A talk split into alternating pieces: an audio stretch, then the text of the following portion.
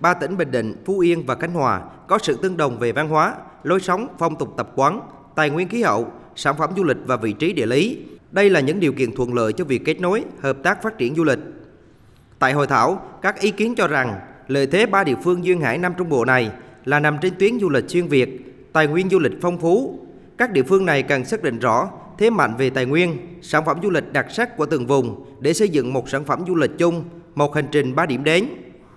Từ sự liên kết này, tiếp tục phát triển sản phẩm du lịch chung và kéo dài thời gian lưu trú của du khách tại ba tỉnh. Các địa phương cần nghiên cứu kỹ các điểm đến để đưa ra một hành trình đảm bảo sự kết nối thông suốt, khai thác được những lợi thế nhưng không trùng lập sản phẩm giữa các địa phương.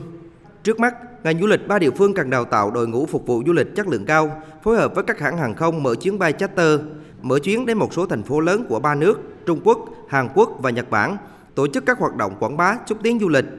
Ông Hà Văn Chiêu, Phó Tổng cục trưởng Tổng cục Du lịch đề nghị ba tỉnh Bình Định, Phú Yên và Khánh Hòa sớm liên kết, chuẩn bị mọi nguồn lực đón dòng khách từ các nước Trung Quốc, Hàn Quốc và Nhật Bản.